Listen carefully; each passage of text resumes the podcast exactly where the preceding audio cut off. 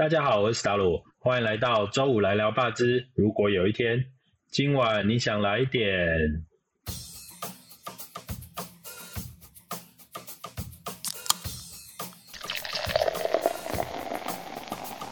本节目由熟悉台湾生态的私厨史达鲁担任主持人。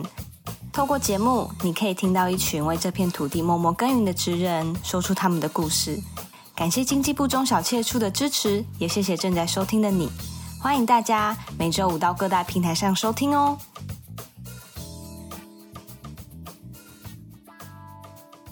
呃，说到这个蜂蜜哈，我自己啊，其实家里面。有蛮多罐蜂蜜的，然后呃，身为台南人，我们对甜这件事情啊，就莫名其妙的还蛮敏感的哈，所以我们家的蜂蜜其实就蛮多种的，就是今年我最大的收获是拿到乌桕蜜，还有一个姜某蜜，它都是台湾很特殊的一些树种，然后呃，我有一个朋友，他很喜欢载着他的小车车哦。然后他是台大森林系的老师，然后他就会呃到处去放蜂箱，然后采蜜这样子。然后所以我这边就会拿到一些很神奇的蜜，也从那边听到很多。讲到这里，应该各位听众都知道说我们今天采访的主题会是什么了哈。我们今天找到的是这个很厉害很厉害的文成蜂蜜的老板阿成，然后他今天呢会来跟我们讲一下蜜蜂跟蜂蜜，来。阿成跟大家打个招呼吧。Hello，大家好，我是文成蜂蜜的台湾阿成。诶，阿成啊，跟我在学经历背景有一点点像哦。你是资管系毕业，对不对？对对对对，以前我是在画三 D 的。哦，真的哦。对啊对啊，我的老师教我做那个 VR 虚拟实境那个 VR。哦，我最近呢讲到这个啊，因为做 VR、AR 这块，我最近其实也在玩那个 CNC 哦，然后它这个东西也可以做一些木头的雕刻。然后我前一阵就有想说，我们家这边其实附近的植物也蛮多的，不知道可不可以来个城市养蜂，就想说用自己的 CNC 来弄那个呃做做一些料件，把它组成一个蜂箱。哎，城市养蜂这个你这这边怎么看呢？我蛮好奇的。呃，城市养蜂，我觉得它的理念跟议题是蛮好的。那但是首先要看两个因素，第一个就是你的顶楼附近有没有一些蜜源植物的来源，这样蜜蜂才有办法去吃到一些蜜嘛，它才能生存。那第二个就是你的邻居能不能接受？因为之前就是朋友不是在那个 W Hotel 上面有养蜂嘛，对，然后附近的办公大楼都去报警了，皮下 太多了，拿电蚊拍去电那个小蜜蜂，超残忍的，所以不是吃不到蜜，是被电蚊拍电死的。所以蜜源植物这是一个，再就是你的邻居是不是蜜蜂友好？这这比较难哦。对对对。哎，一只蜜蜂啊，或者说一个蜂箱啊，它到底可以采半径多少的这个植物的蜂蜜啊？呃，通常蜜蜂飞出去大概都是在三公里到五公里左右的采蜜范围，然后一只蜜蜂它飞一趟，它肚子里面就是可以承载是六毫升，六毫升的蜂蜜，就是六 CC 了哦。对对对，然后所以你看那个一汤匙的蜂蜜，它可能要飞非常非常多趟，好辛苦，几千趟，很珍贵啊。哎，那那现在就是蜂蜜都会特别标明，或者是龙眼蜜啊，或者是荔枝蜜啊，这件事情就代表说，以这个蜂箱为核心，它的半径可能三公里左右，大概都是类似的植物，对不对？对啊，对啊，其实这个养蜂的人会特别去挑啦。这样像我们家族，我们爸爸他们在找寻地方的时候，他其实要看的第一个节气到了嘛，通常都是大概二月底三月初，那时候荔枝会开花，过来清明节前后就是龙眼会开花。那南部会先开，然后开花的时候，呃，长辈就要去寻地，寻地就是要看那个当地的。地方的，比如说龙眼树，我们家自己土地的龙眼树，它树花开的状况，然后土地的湿度，大概是一个环境适不适合进场去采蜜。所以后来我们就是会以单一单一的花蜜蜜种为名，比如说这个地方可能它的龙眼树最多，可能九十五 percent，像我们大冈山那边，所以收下来蜜就是会叫龙眼蜜这样子。嗯嗯嗯，了解。你刚刚提到说就是要去现场先探查一下，我乱说了哦。比如说路上在那边走的时候，发现大概三百五十个虎头蜂的蜂巢，那可能蜜蜂出去就会被杀死，所以这可能就会亮红灯，或者是什么样的时候，我这这场可能不能去这样子，要为了保护蜜蜂这样等等的，会会有这样的东西吗？会啊会啊，主要像就是比如说那样采收玉荷包花蜜的时候，这个就很重要，你必须先跟当地的果农。它协调好，最主要就是喷农药的原因呐，就是其实月儿包他们有一个季节会喷农药，如果你弄错时间进去，或者是它喷药你还没退成，那你的蜜蜂就会死一大片这样子。啊，咚咚咚，哎，那再来啊，就是就是我们在养这个蜜蜂，要让它去采蜜的时候啊，嗯，我们会特别，你们会特别去，比如说，哦，这样说好了。我们之前有采访过一个啊一个兽医，然后他是鲜乳坊的老板，我们就有聊到一些牛种的差异哦。蜜蜂啊，采蜜的蜜蜂也有分品种吗？有啊有啊，其实蜜蜂的品种，我常跟朋友分享，就有点像人类不同的种族。那为什么后来啊台湾比较原生种比较古早的说法会说叫做猴形胖，就是中国蜂。那这种蜜蜂它比较小只，猴形是苍蝇啊。对，苍蝇，苍蝇就是它的形形态小小只的，那它比较哦，细细只呢。对对对，它的侵略性比较强一点。那其实后来大概在四五十年前，其实我们那时候就从国外引进，就是西洋蜂。西洋蜂就是意大利蜂，那这个品种跟台湾的蜂王混种，然后到现在驯化之后，它其实很适应台湾的。环境，然后为什么要这种？因为这种品种的蜜蜂，它比较会努力去酿蜜，那酿出来的蜜的口感会比较好，它的肚子里面的酵素转换那个花蜜酿出来的口感，其实酵素含量还有人吃下去的味道都会很喜欢。那我们原生种这种中国蜂，或者是这种酿出来的蜜，它就是会比较酸一点，不是一种擅长于酿蜜的蜜蜂，所以不同的。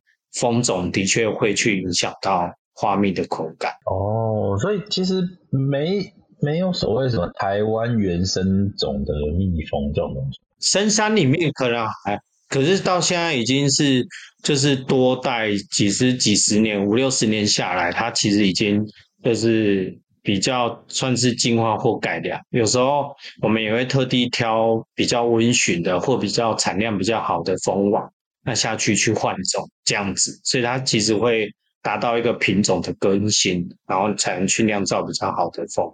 哎，按你这样讲换种这件事情啊，一窝的不能讲一窝，你们会怎么说？一一篮也不是讲一篮，一箱一箱啦吼，一箱一箱蜜蜂里面是有一只女王，对不对？对，像这个蜜蜂它也是会有一些自己的这个寿命，每一箱的寿命是不一样，对不对？对啊，对啊，女王蜂的寿命大概都三到五年，那一般的小蜜蜂、工蜂，它大概就是一个月三十到四十五天的生命周期。一箱的蜜蜂的这一箱可不可以继续用？就是看女王蜂的寿命吗？还是也不是？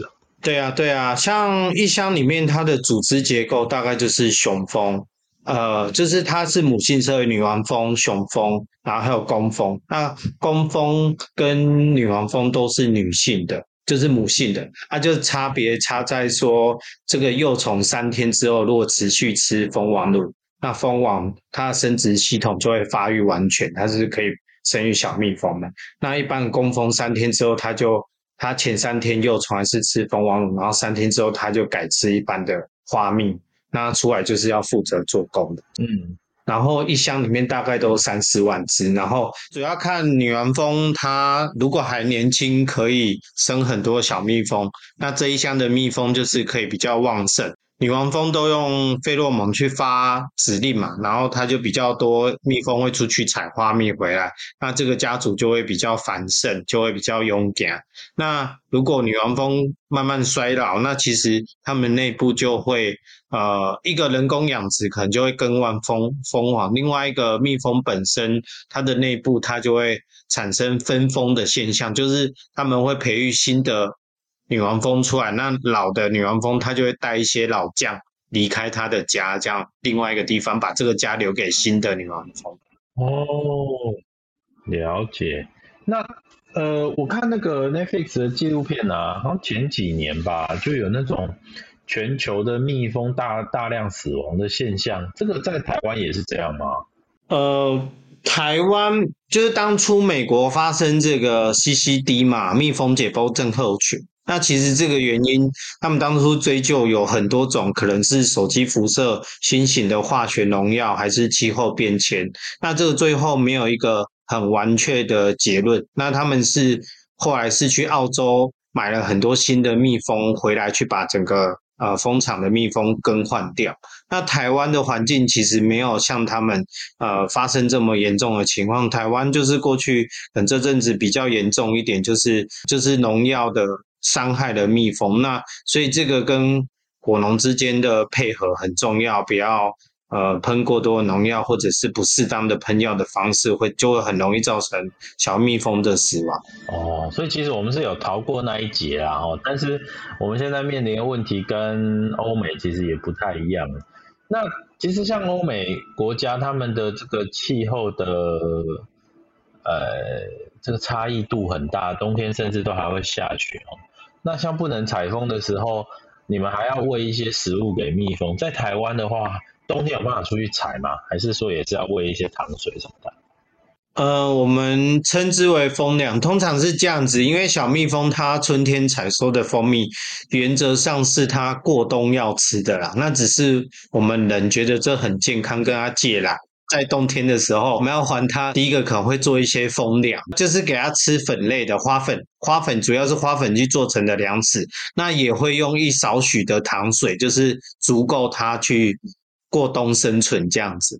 哦，哎，意大利蜂听起来就是比较适合在温带国家生活。他会觉得我们的冬天会不会太热啊？嗯，我觉得可能一开始会，可是到现在已经那个。已经混杂到已经四地化了，所以其实它已经蛮蛮适地于台湾的的环境了。哦，所以倒也是还好。对对对，诶，刚刚在一开始的时候啊，其实就有提到说我们家的蜂蜜其实种类还蛮多的。然后每次在买的时候，陆陆续续也都有听到说，哎，其实现在越来越多年轻人回去，呃，回去家里面投入养蜂这个行业行业。然后技术也都越来越好了，可是其实我知道蜂蜜的产量一直都很看天吃饭。我看了一个数据，是今年的这个二零二一的这个蜜蜂产量却只有增加大概十 percent，甚至不到。你怎么看这个每年蜜蜂的产量？因为有的时候蜜蜂蜂蜜的价格都是上上下下跑得很很很夸张的，这你怎么看啊？呃，我觉得因为。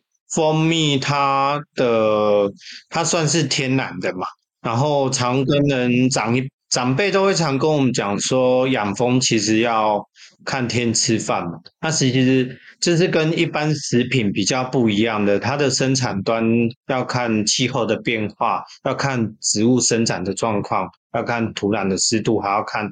蜂群的健康状况，还有养蜂人的技术，这些天地人的因素都会影响到每年呃蜂蜜的产量。那其实，其实我觉得这都是算是说自然界的变化啦，我们也无能为力。它不太像是说可以做一个自成的管控。那像前几年好了，为什么蜂蜜产量其实会减少？其实。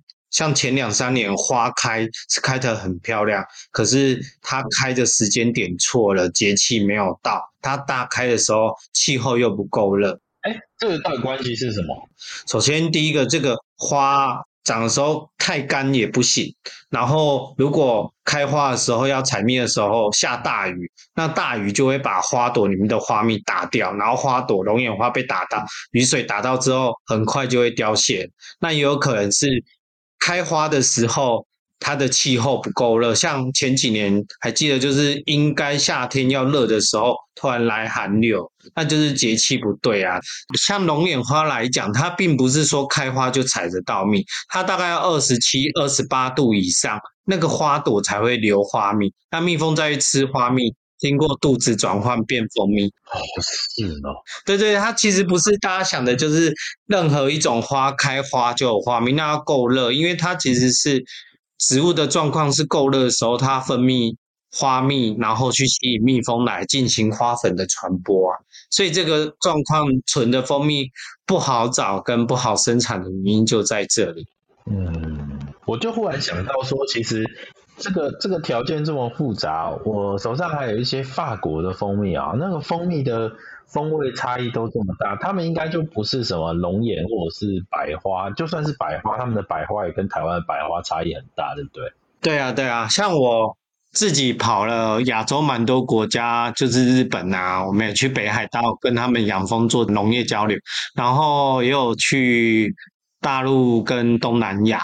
那像大陆，他们就是洋槐蜜，然后北方是椴树蜜。那像东南亚就是花草蜜比较多。那刚好我们台湾像高雄这边，它是位于亚热带、亚热带型的气候。那早期长辈他们这个地理环境在发展的时候，像我们大冈山那里早期龙眼树比较耐旱，又果实可以采收，所以我们这一代就会种非常的密集的龙眼树。那像大树那边，就是因为它会种比较多的玉荷包果树，那这两种刚好都是属于果树蜜，所以我们可以采收，就是我们台湾就会比较习惯吃这种带有果香味、非常香气浓郁的呃蜂蜜。那可是如果你看其他地方，像日本啊，在大陆啊，它其实就没有这种风味，所以他们反而觉得这种。以为是放香料，那其实这都非常自然的味道。哎，日本是什么蜜居多啊？呃，其实日本的蜜就是大宗都是北海道的蜜，日本的蜜有百分之九十七都是进口的。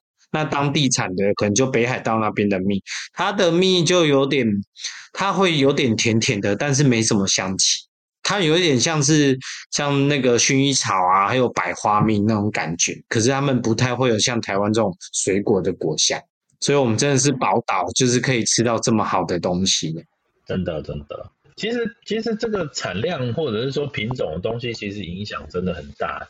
不过，我觉得你说的没错，台湾是宝岛。我呃前阵子在拿到那个像是乌桕或者是姜母蜜啊，有的蜜甚至还会辣辣的。啊，像这种蜜很特殊的蜂蜜，我们料理人在厨房用的时候就会特别好用。哎，这种蜜，你这边？怎么看，或者是说会去特别去采一些很特殊、特殊这个树种的蜜吗？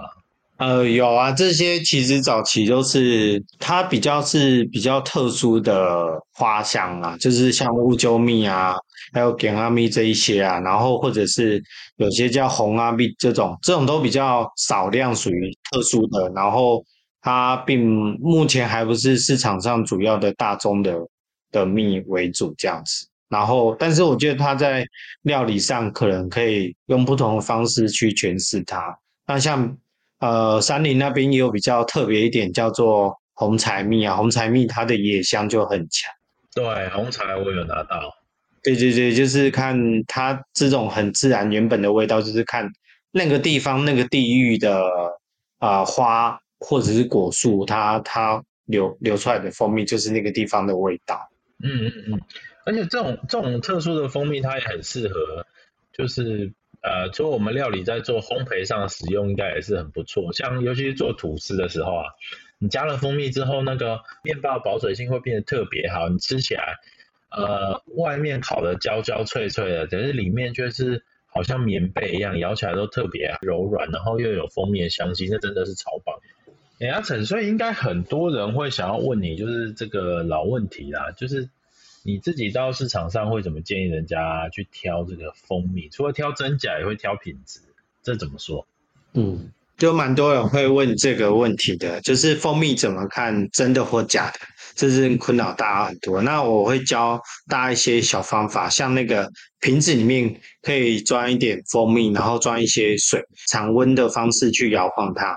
就摇晃之后，如果是纯的蜂蜜，那其实它上面就会像啤酒一样的那种，呃，有绵密的小泡泡，停留三十分钟到一个小时这样子。然后如果是假的蜂蜜，那个气泡就很像可乐那种，然后很快就消失，它就没什么泡泡沫的残留。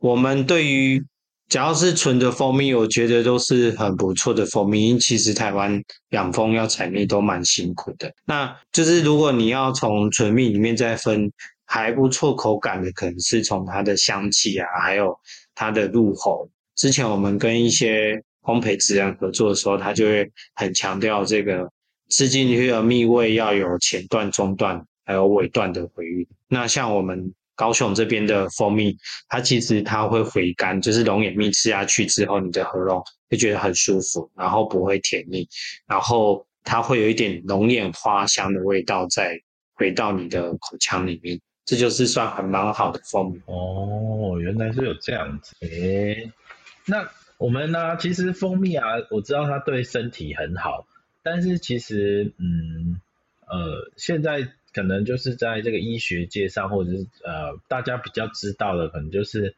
那个纽西兰像麦卢卡这种蜂蜜哈。呃，台湾有没有比较类似这种？就是我们先不要讲说，在这个送送到医学检验还是怎么样，就是呃那个长辈流传下来，比如说吃蜂蜜可以对身体哪部分比较好？这个这部分怎么说呢？嗯，我先解释一下哈，因为像纽西兰、澳洲这种麦卢卡蜂蜜，它通常都会用五加四加去检测。那这个是由于是纽西兰当地它的那个花束，它产生出来有一个麦卢卡的因子，就这种酵素在，所以这种东西是跟台湾完全不一样，台湾检测不出来。那台湾在检测的话，其实都会比较是淀淀粉酶的酵素。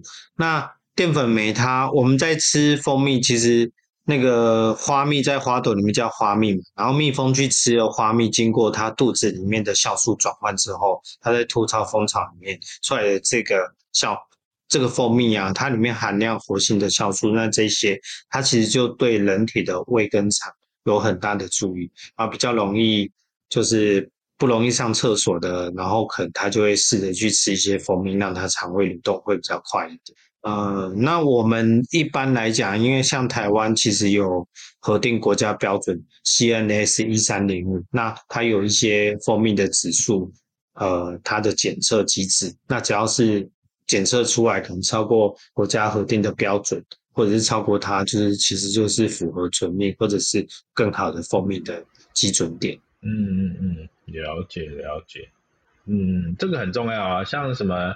牛奶什么其实也是这样哦，就是台湾跟国外的检测标准其实都不太一样。那你有听说过，比如说哪些人可能在吃蜂蜜的时候要小心，不能吃太多吗？其实都还好，除非你是那种比较特殊的过敏体质，像我自己就是蚂蚁人，然后我就吃很甜，也没有什么比较特殊的限制，因为它是蛮天然的东西。了解了解，哦。今天其实就这样子聊起来，刚刚看了一下，其实时间也就差不多快到了哈。呃，我们的今天的节目啊，可能就是会到这边就先跟大家告个段落。大家可以上网找一下文成蜂蜜，去呃了解一下台湾的养蜂生态。我们今天真的很开心能够请到阿成来跟我们一起聊天，也希望大家在同一个时间，礼拜五晚上一起来听，周五来聊八支。如果有一天。也欢迎大家订阅、留言，给我们五颗星的评价。阿成，我们跟大家说再见吧。谢谢哦，大家再见，拜拜，拜拜。